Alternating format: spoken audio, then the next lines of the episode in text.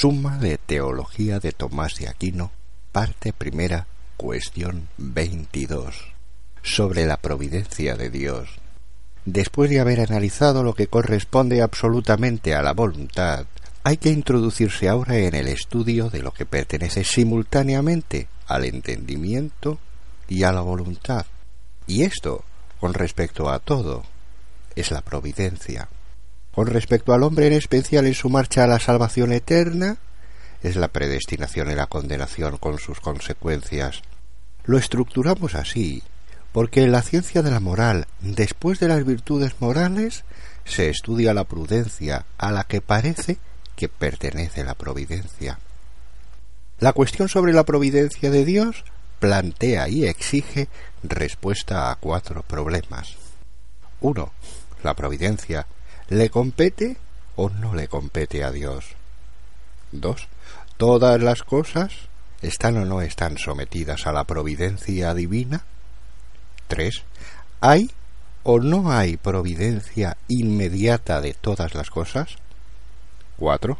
¿La providencia divina impone o no impone necesidad a las cosas? Artículo primero. La providencia ¿Le compete o no le compete a Dios? Objeciones por las que parece que la providencia no le compete a Dios. 1.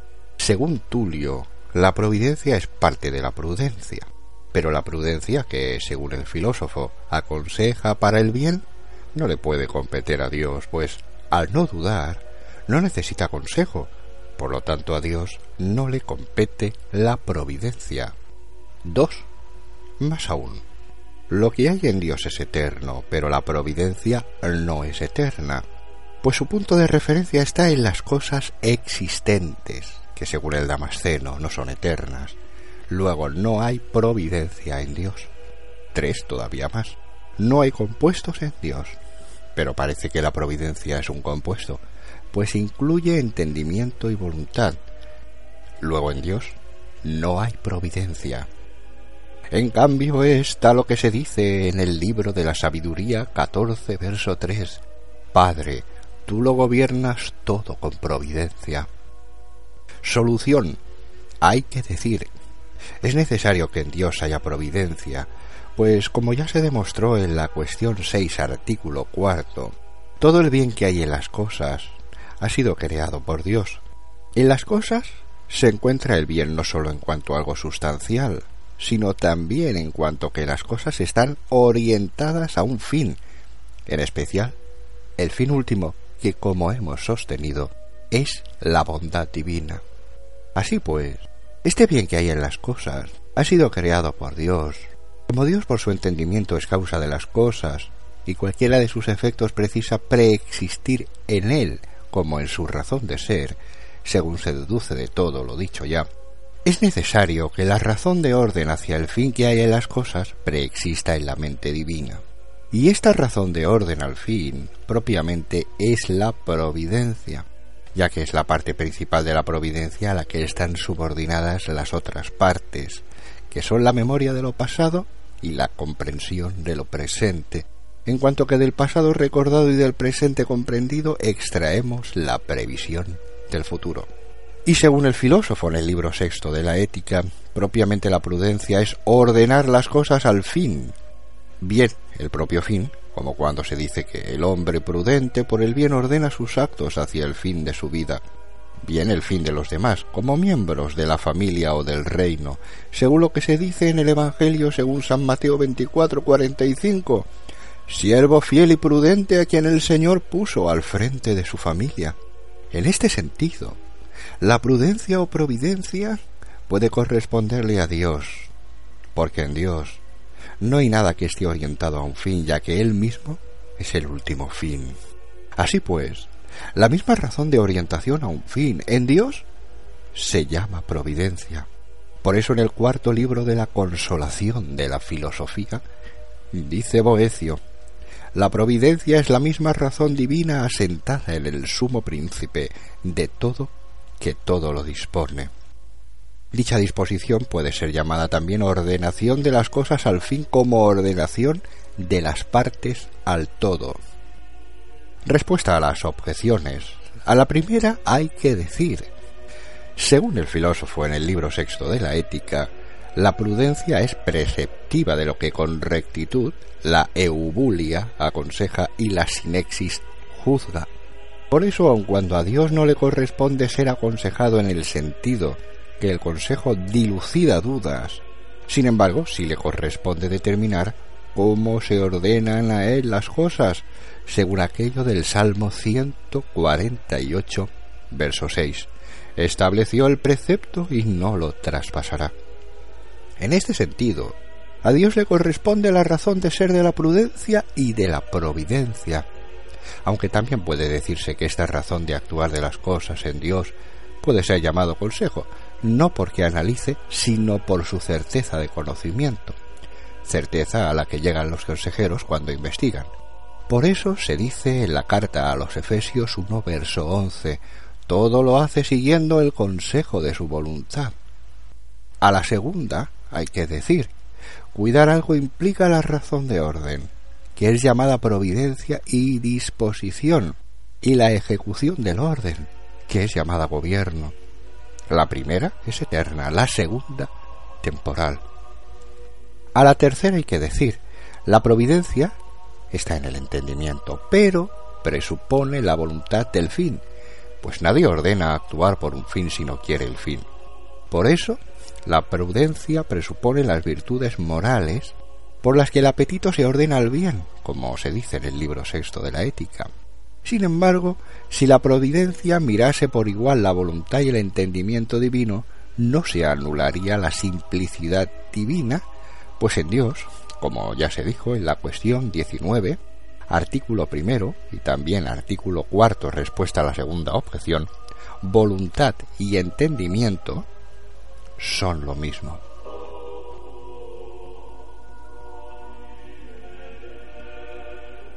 Artículo segundo. Todas las cosas están o no están sometidas a la providencia divina.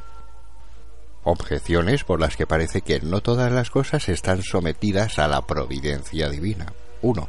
Nada previsto es fortuito. Por lo tanto, si todo es previsto por Dios, nada será fortuito.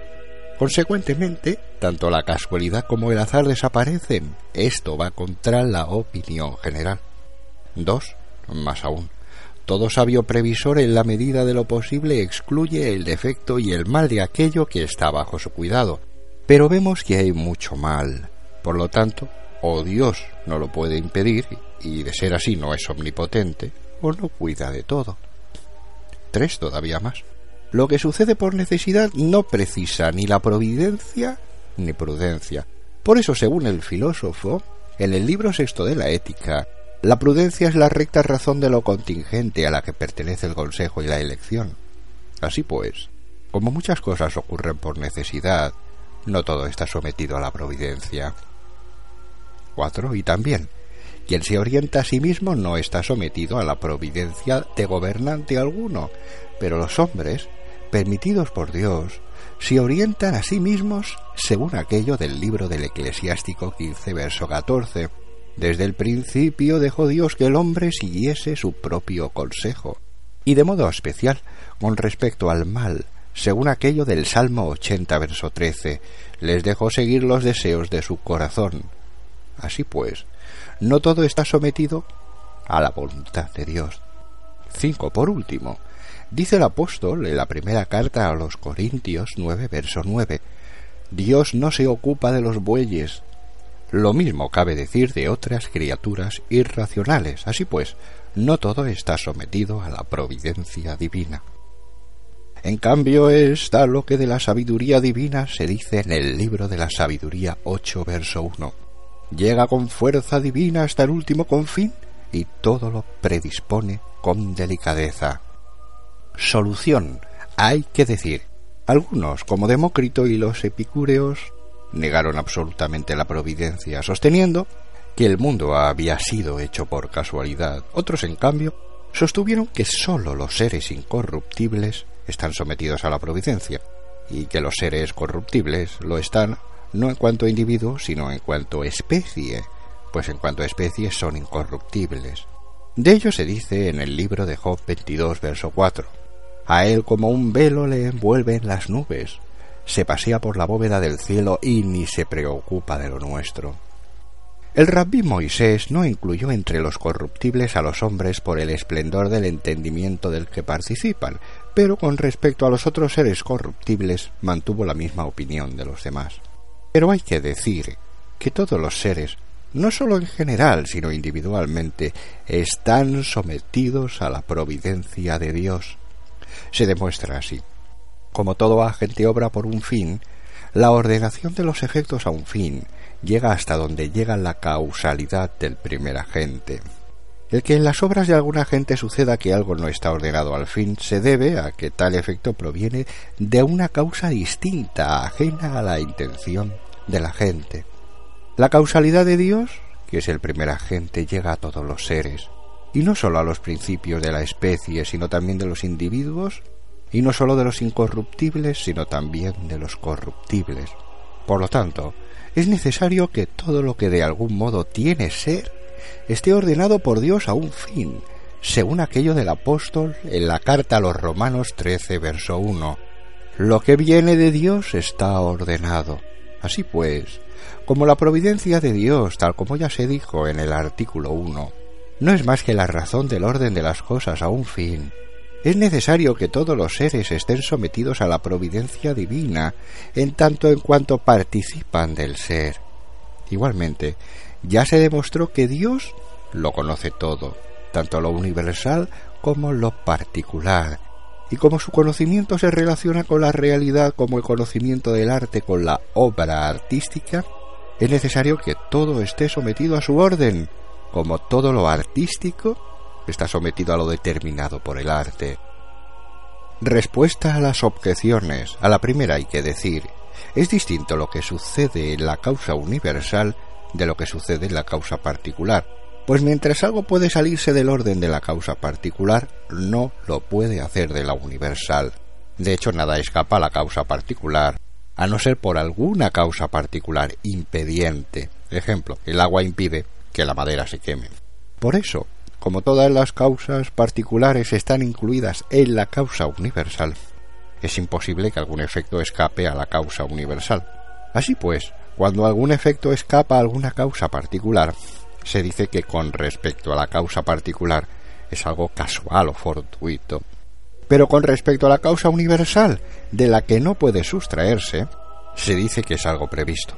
Ejemplo, cuando dos criados se encuentran en un mismo sitio, aunque para ellos les parezca una casualidad, para el Señor no lo es, pues los había mandado al mismo sitio sin que uno supiera que el otro también había sido enviado allí.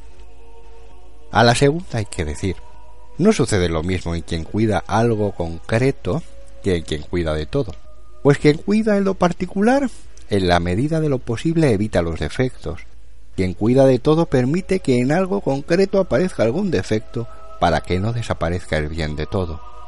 Por eso, en las cosas naturales se dice que las corrupciones y los defectos van contra la naturaleza particular y sin embargo entran dentro del plan de la naturaleza universal en cuanto que un defecto en uno es un bien en otro o en el todo, pues la corrupción de uno conlleva la generación de otro y así se conserva la especie.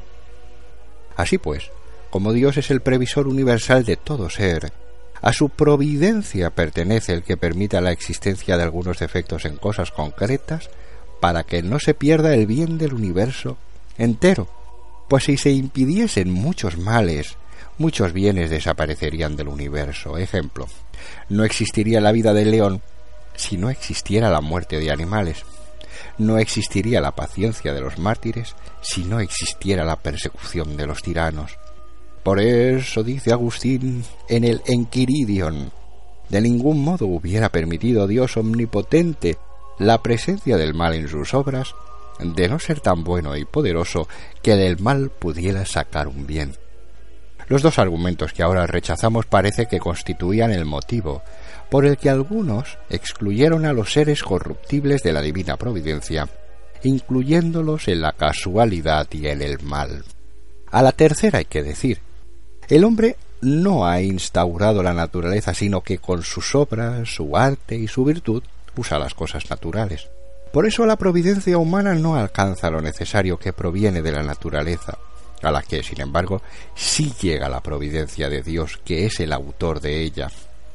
Parece ser que este argumento constituía el motivo por el que Demócrito y otros antiguos naturalistas excluyeron de la providencia divina el curso de las cosas naturales, atribuyéndolo a la necesidad de la materia. A la cuarta hay que decir, al decir que Dios permitió que el hombre se orientara a sí mismo, no se excluye al hombre de la providencia divina, sino que se muestra cómo no fue configurado con una capacidad operativa predeterminada como las cosas naturales, que obran por un fin solo movidas por otro, y que no obran por sí mismas como las criaturas racionales que mediante el libre albedrío se aconsejan y eligen. Por eso se recalca en manos de su consejo. Pero como el mismo acto del libre albedrío se reduce a Dios como a su causa, es necesario que lo hecho por el libre albedrío esté sometido a la providencia divina. Pues la providencia humana está contenida en la providencia de Dios como la causa particular lo está en la universal. No obstante, con los justos Dios tiene una providencia más sublime que con los impíos, pues no permite que les suceda algo que al final les impida salvarse. Pues como se dice en la carta a los Romanos 8, verso 28, todo coopera en bien de los que aman a Dios. Y por lo mismo que no les quita a los pecadores el mal de culpa, se dice que los abandona. Sin embargo, no los abandona hasta el punto de que queden excluidos de su providencia, pues si no fuera por su providencia serían nada. Parece ser que este argumento constituía el motivo por el que Tulio excluyó de la providencia las cosas humanas hechas deliberadamente. A la quinta hay que decir, porque la criatura racional domina sus actos por el libre albedrío, está sometida a la providencia divina de un modo especial, en el sentido que se le imputa algo como culpa o mérito y se le retribuye algo como pena o premio.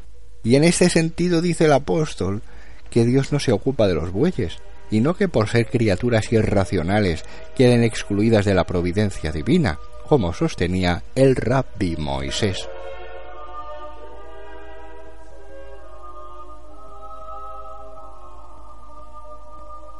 Artículo tercero. ¿Provee o no provee Dios directamente a todos? Objeciones por las que parece que Dios no provee directamente a todos. 1. Lo propio de la dignidad hay que atribuirlo a Dios, pero propio de la dignidad de un rey es que tenga ministros por medio de los cuales atiende a los súbditos. Luego, mucho más Dios no atiende a todos directamente. 2. Más aún, propio de la providencia es ordenar las cosas a un fin. El fin de cualquier cosa es su bien y su perfección. A la causa le corresponde llevar a su efecto hasta el bien. Así pues, la causa agente es causa del efecto de la providencia. Por lo tanto, si Dios lo provee todo directamente, quedan anuladas todas las causas segundas. Tres todavía más. Dice Agustín en el Enquiridion, es mejor ignorar que conocer ciertas cosas, como las cosas viles. Lo mismo dice el filósofo en el libro 12 de la Metafísica. Pero todo lo que es mejor hay que atribuirlo a Dios. Luego Dios no tiene una providencia directa de lo vil y de lo malo. En cambio está lo que se dice en el libro de Job 34, verso 13. ¿A quién ha constituido con poder sobre la tierra? ¿O a quién sobre el orbe hecho por él? A esto dice Gregorio. Él mismo rige el mundo, él mismo que lo hizo. Solución, hay que decir, a la providencia pertenece la razón de orden de las cosas destinadas a un fin y la ejecución de este orden que se llama gobierno. En cuanto a lo primero, Dios provee a todos directamente, porque en su entendimiento tiene la razón de todo, incluso de lo más pequeño, y a las causas destinadas a producir ciertos efectos les dio fuerza necesaria para hacerlo. Por eso es necesario que en su entendimiento preexistiera el orden de aquellos efectos. Y en cuanto a lo segundo, la providencia divina se sirve de algunos medios, porque gobierna las cosas inferiores por medio de las superiores. Esto es así, no por defecto de su poder, sino por efecto de su bondad, que transmite a las criaturas la dignidad de la causalidad. Con esto queda excluida la opinión de Platón, quien según Gregorio de Nisa sostenía un triple tipo de providencia. 1. La primera providencia sería la del Dios Supremo, que ante todo y sobre todo provee las cosas espirituales, y consecuentemente a todo el mundo por lo que se refiere a géneros, especies y causas universales. 2. La segunda providencia sería la que se tiene de los individuales, tanto generales como corruptibles. Este tipo de providencia la atribuyó a los dioses que circundan los cielos, es decir, las sustancias separadas que dan a los cielos su movimiento circular. 3. La tercera providencia sería la que se tiene de las cosas humanas y que es atribuida a los demonios, que a los platónicos colocaban como intermediarios entre nosotros y los dioses, según nos relata Agustín en el libro noveno de la ciudad de Dios. Respuesta a las objeciones. A la primera hay que decir, a la dignidad del rey pertenece tener ministros que ejecuten sus determinaciones, pero que no sepa lo que ellos tienen que hacer manifiesta defecto por su parte, pues toda ciencia práctica es más perfecta cuanto más considera lo particular, que es donde se encuentra la acción. A la segunda hay que decir, por tener Dios providencia directa de todas las cosas, no quedan excluidas las causas segundas, que son las que ejecutan sus órdenes, como ya se dijo. A la tercera hay que decir, para nosotros es mejor ignorar lo vil y malo, bien porque no podemos conocer muchas cosas a un tiempo, y entonces nos estorba para conocerlo mejor, bien porque a veces Pensar lo malo arrastra nuestra voluntad hacia el mal. Pero esto no sucede en Dios, porque todo lo ve a un tiempo e intuitivamente y cuya voluntad no puede tender al mal.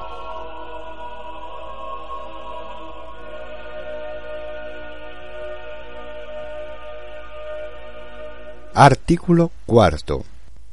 ¿La providencia divina impone o no impone necesidad a las cosas? Objeciones por las que parece que la providencia divina impone necesidad a las cosas. 1. Como demuestra el filósofo en el libro sexto de la Metafísica, todo efecto que tiene una causa directa, que existe o ha existido, y de la que depende necesariamente se produce por necesidad, pero la providencia de Dios, por ser eterna, preexiste, y sus efectos se producen necesariamente ya que no pueden frustrarse. Luego, la providencia divina impone necesidad a las cosas. Dos más aún, todo provisor consolida su obra en la medida de lo posible para que no desaparezca. Pero Dios es sumamente poderoso, luego da a las cosas la solidez de la necesidad. Tres todavía más. En el libro cuarto de la consolación de la filosofía, dice Boecio, el destino, partiendo de los orígenes de la inmutable providencia, encierra los actos y azares de los hombres mediante una red indestructible de causas. Por lo tanto parece que la providencia impone necesidad a las cosas. En cambio está lo que dice Dionisio en el libro cuarto de los nombres divinos. La providencia no corrompe las cosas, pero algunas cosas por naturaleza son contingentes. Así pues, la providencia no impone necesidad a las cosas anulando la contingencia. Solución, hay que decir, la providencia divina impone necesidad a algunas cosas, pero no a todas, como sostuvieron algunos, pues a la providencia le corresponde ordenar las cosas al fin, y después de la bondad divina, que es el bien separado de las cosas, el principal bien está en las cosas mismas, y es la perfección del universo que no existiría si en las cosas no se dieran todos los grados de ser. Por eso, a la providencia divina le corresponde producir todos los grados de seres. De este modo, para algunos efectos dispuso causas necesarias, para que se dieran necesariamente.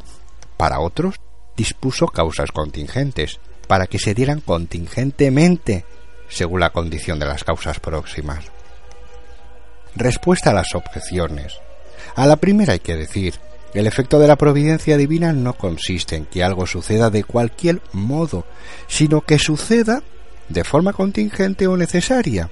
Y así sucede de forma infalible y necesaria lo que la providencia divina dispone que suceda de modo infalible y necesario. Y sucede de modo contingente lo que la providencia divina determina que suceda contingentemente. A la segunda hay que decir, la inmutabilidad y el orden de la providencia divina consiste en que lo provisto por Dios suceda tal y como Él lo determina, o sea, de modo contingente o necesario.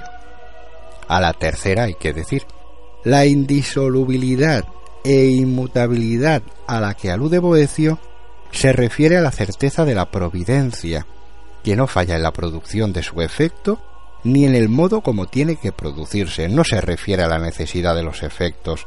Y hay que tener presente que la necesidad y la contingencia siguen al ser en cuanto tal.